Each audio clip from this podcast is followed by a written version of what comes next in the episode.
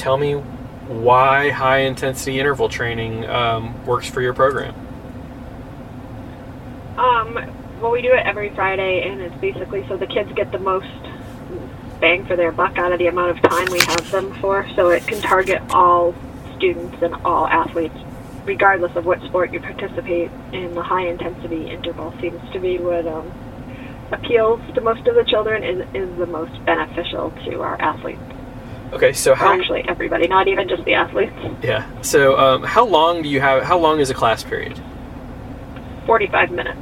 So uh, looking at your outline, if you got you know ten stations for a minute, with roughly two minutes worth of breaks in there, that's twelve minutes. How many circuits do they get to complete in uh, in a given Friday? It depends on the amount of students that are in there, to be honest, as well as the amount of time. So depending on, we can have anywhere from 70 kids down to 12 kids in the gym, depending on a given class and a given time. Um, but I would say they're moving the entire time. They'll either repeat a station, we add stations, sometimes they're doing line drills or something along those lines. So there's never downtime. Okay.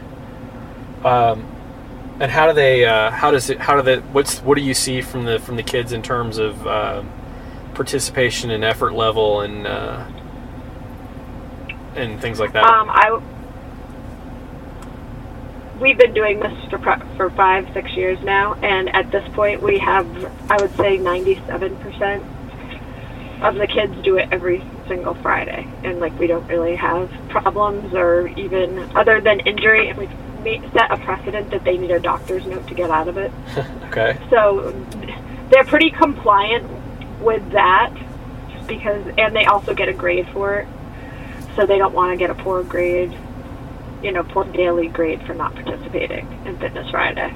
Okay. And all we ask them to do is do their best.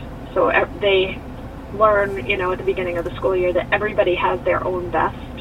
And even though it might look to you like somebody's not trying their hardest, that might be all they have. Okay. Uh, so they, can, you know, they're they're gauged personally.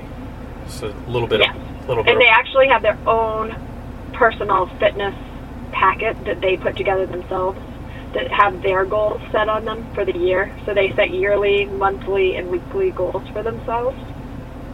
So they actually reflect on their own performance, not somebody else's performance. So it's all about them. So it's really it's high intensity interval training, but it's personalized. Do they do these this this goal setting for just this particular just for the Friday workout, or do they do it for the whole um, the whole PE year? Well, Fitness Friday, the, the way our Fitness Friday works is the health class, our family consumer science class, and our phys ed classes come together on Fridays to do it. So we have about three quarters of every class come through our gym on Fridays.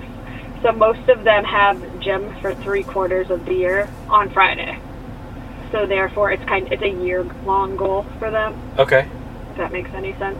But they have like one quarter that they don't have any of those classes, so they take that quarter off. Okay. Um, and how do you do you gauge their their fitness improvement over the course of the year? Um, yeah.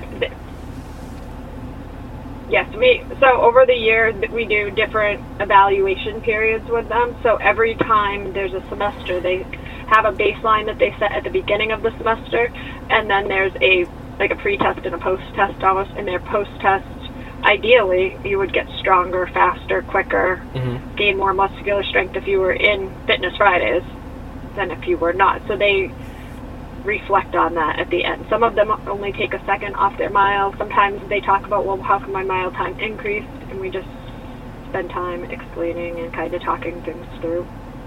So, what's the? Is there any instance of um, like an individual aha moment or kind of a a breakthrough conversation that you got you've been able to have with with a student based on their goals and their performance and and what all that means when they either see what they want to see or don't? I think for most of them, it's when they're trying out for you know their individual sport and they're like, oh, the stuff that we actually do in Fitness Friday is meaningful. Like I learned how to do these things already, or they'll go to a gym or something and they're like, oh, I already know how to make a, a workout plan. This isn't, and a lot of times people don't realize that these kids have the ability to be able to do that from what they learn in our class. They can go to a gym. They can set up their workout plan. They know their muscles. They know what to do to enhance, you know, their strength for softball versus track versus a wrestler. So it's really tailored to them and Okay. what they specifically need. I mean, I can't think of one specific student because, I mean, even from a coaching perspective, because a lot of them will say, oh, well, I'm really sore. That really helped me to do X, Y, Z. Um, okay. Um, and I, you know the, the list of essential questions that that goes along with the unit are, are very good. Um, how do they do um, answering these questions, uh, either with their performance or with their understanding? Um, they usually, sometimes we have them answer them verbally, and other times we'll do like an assessment on their Chromebooks where they have like an exit ticket and Mhm. they're, you know, responding to actual questions. It all depends on the group and also the grade, to be honest, because they span such a large, you know, we have everybody from 12 to 15 year olds in here, so, you know, with the fifth graders, we have a tendency to do a lot of just talking to them, where with Right. the eighth graders, you know, we do more of an assessment piece. Okay. And um, if you had to put a value on gaining, uh, you know, understanding of the essential questions, which one would you? Which one does it please you the most that they grasp? Probably setting just personal goals is what I really want them to get out of it more than anything is to show growth in themselves and really to be able to set goals for themselves and attain the, those goals as well. So setting short-term goals and achieving them Okay. is the essential question that I think is probably most important.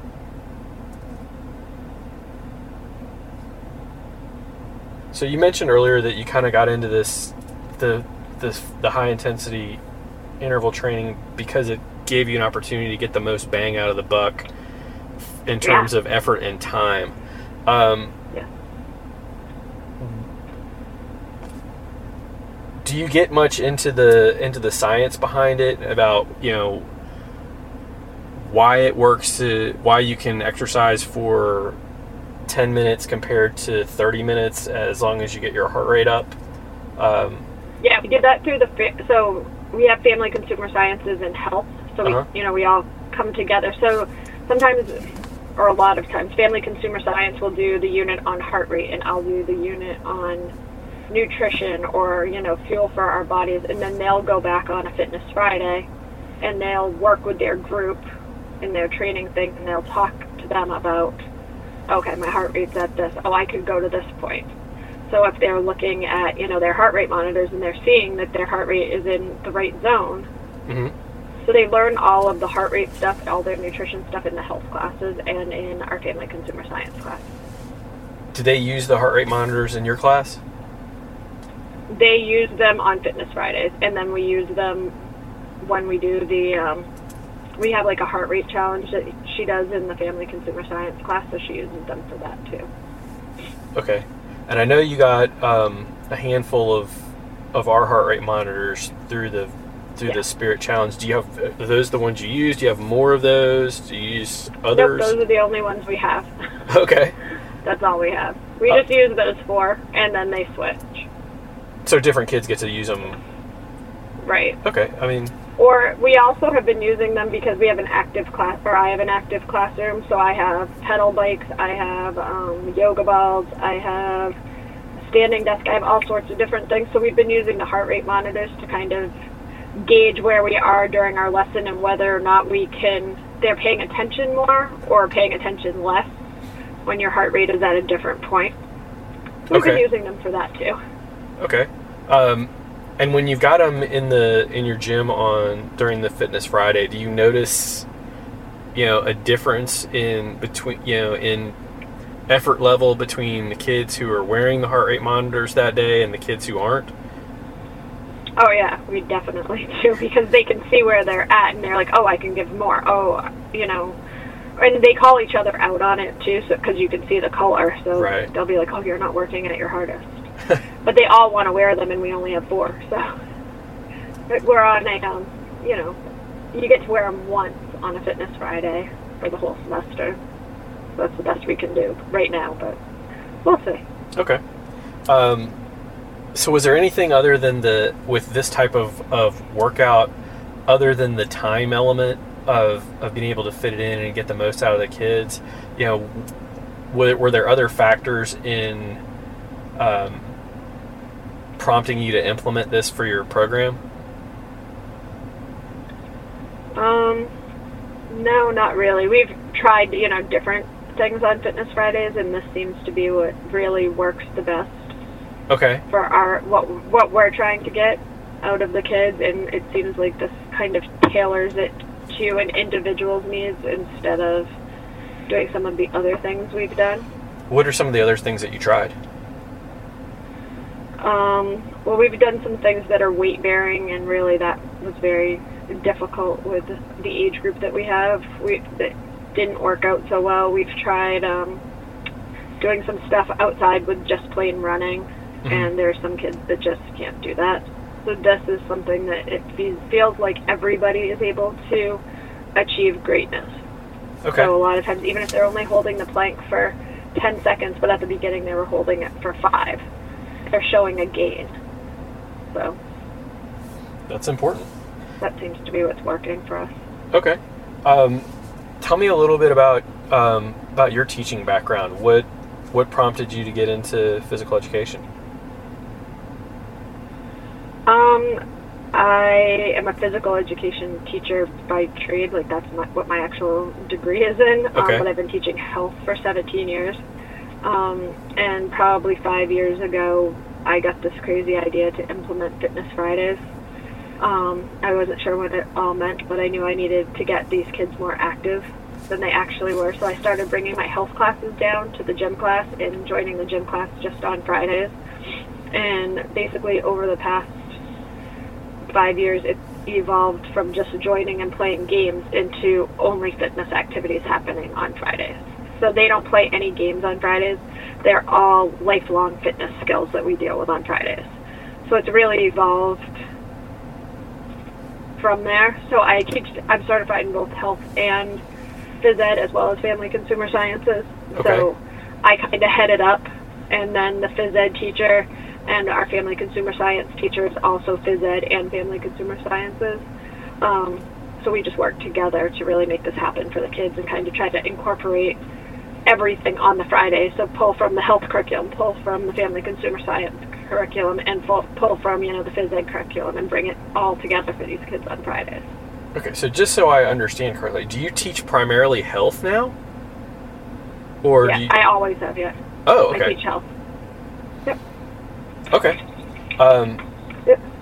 and so you're I teach. okay. I teach health. Yeah, I teach primarily health. I have like one or two phys ed classes a day, depending on our schedule. But Okay. I am the only health teacher at our school. Okay, so um, you said you're you're a PE teacher by trade. What? Um, Well, that's what my degree is. yeah. So what? I mean, so what prompted your decision to to go that way? Um, you know, when you were a student. Um, I have wanted to be a phys ed teacher since I was in eighth grade. I actually wrote a report on being a PE teacher when I was in eighth grade, and then I went to college and wanted to um, basically change the life of children and create my own gym where kids who were obese would come and learn to be healthy and fit. So I have a degree in nutrition and I have a degree in physical education. And when I was in school, there wasn't necessarily a health education degree Okay. And I kind of fell into health education because some a woman that I knew was going on maternity leave and was like, "You have everything to be a health teacher." Have you thought of that? I gave it a shot. I really liked it, and I went back to school to get my health degree Okay. too. So that's kind of how things came to be. I'm in a really cool situation because I teach both here. Right. So I do phys ed and I do health. So how many phys ed classes versus health classes in a day For me Yes. specifically, or for for you? It it depends on the given semester. I, some semesters I teach five PE and two health. and some semesters, I teach. Currently, I'm teaching like five health and one phys ed. Okay. So it all depends. But Fitness Friday is the one constant where the, it's phys ed all day. So there's no health for me on Fridays. Okay. It's just fitness. Does that make sense? It does. Um, all right. So, what was the thing in eighth grade that um, that spoke to you about being a, a phys ed teacher? I'm sorry. What was the, Oh, I don't know. thing in eighth grade? When you were in eighth grade? I, or- I just had it. Oh, I just had an amazing phys ed teacher at the time, and I just I okay. looked up to her. I thought she was a wonderful person, and I was like, I really want to do this someday. I love the message she got across to me, and it just kind of spoke to me. It was really something that I was passionate about. What was her name? I don't know her first name, but her last name was Reynolds. It was Mrs. Reynolds. And where did you go to? Would that have been middle school?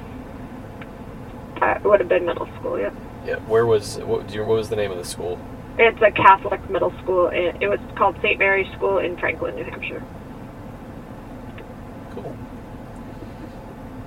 So, what's the thing that you would? What's the advice you would give teachers elsewhere who who may see this lesson and um, and want to implement it? My advice would be if you can get your administration behind you and they will back you, and we have a very supportive administration and school board here that really supports and sees the value in our program, to go and pitch it to them and really embrace the kids' need to be physically active. And Okay. to tailor their program individually as well, you know, to realize that not all the kids are going to perform the same, but to really tailor their program to meet every kid's needs so that all kids are able to be successful.